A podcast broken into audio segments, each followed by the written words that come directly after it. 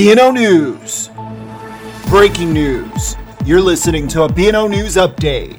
I'm James Vallis. The personal Twitter account of President Donald Trump was briefly deleted on Thursday when an employee of the social networking website accidentally chose to deactivate the account. It happened just before 7 p.m. when the account suddenly disappeared and displayed a notice saying the username didn't exist. It lasted for about 11 minutes, after which the account returned.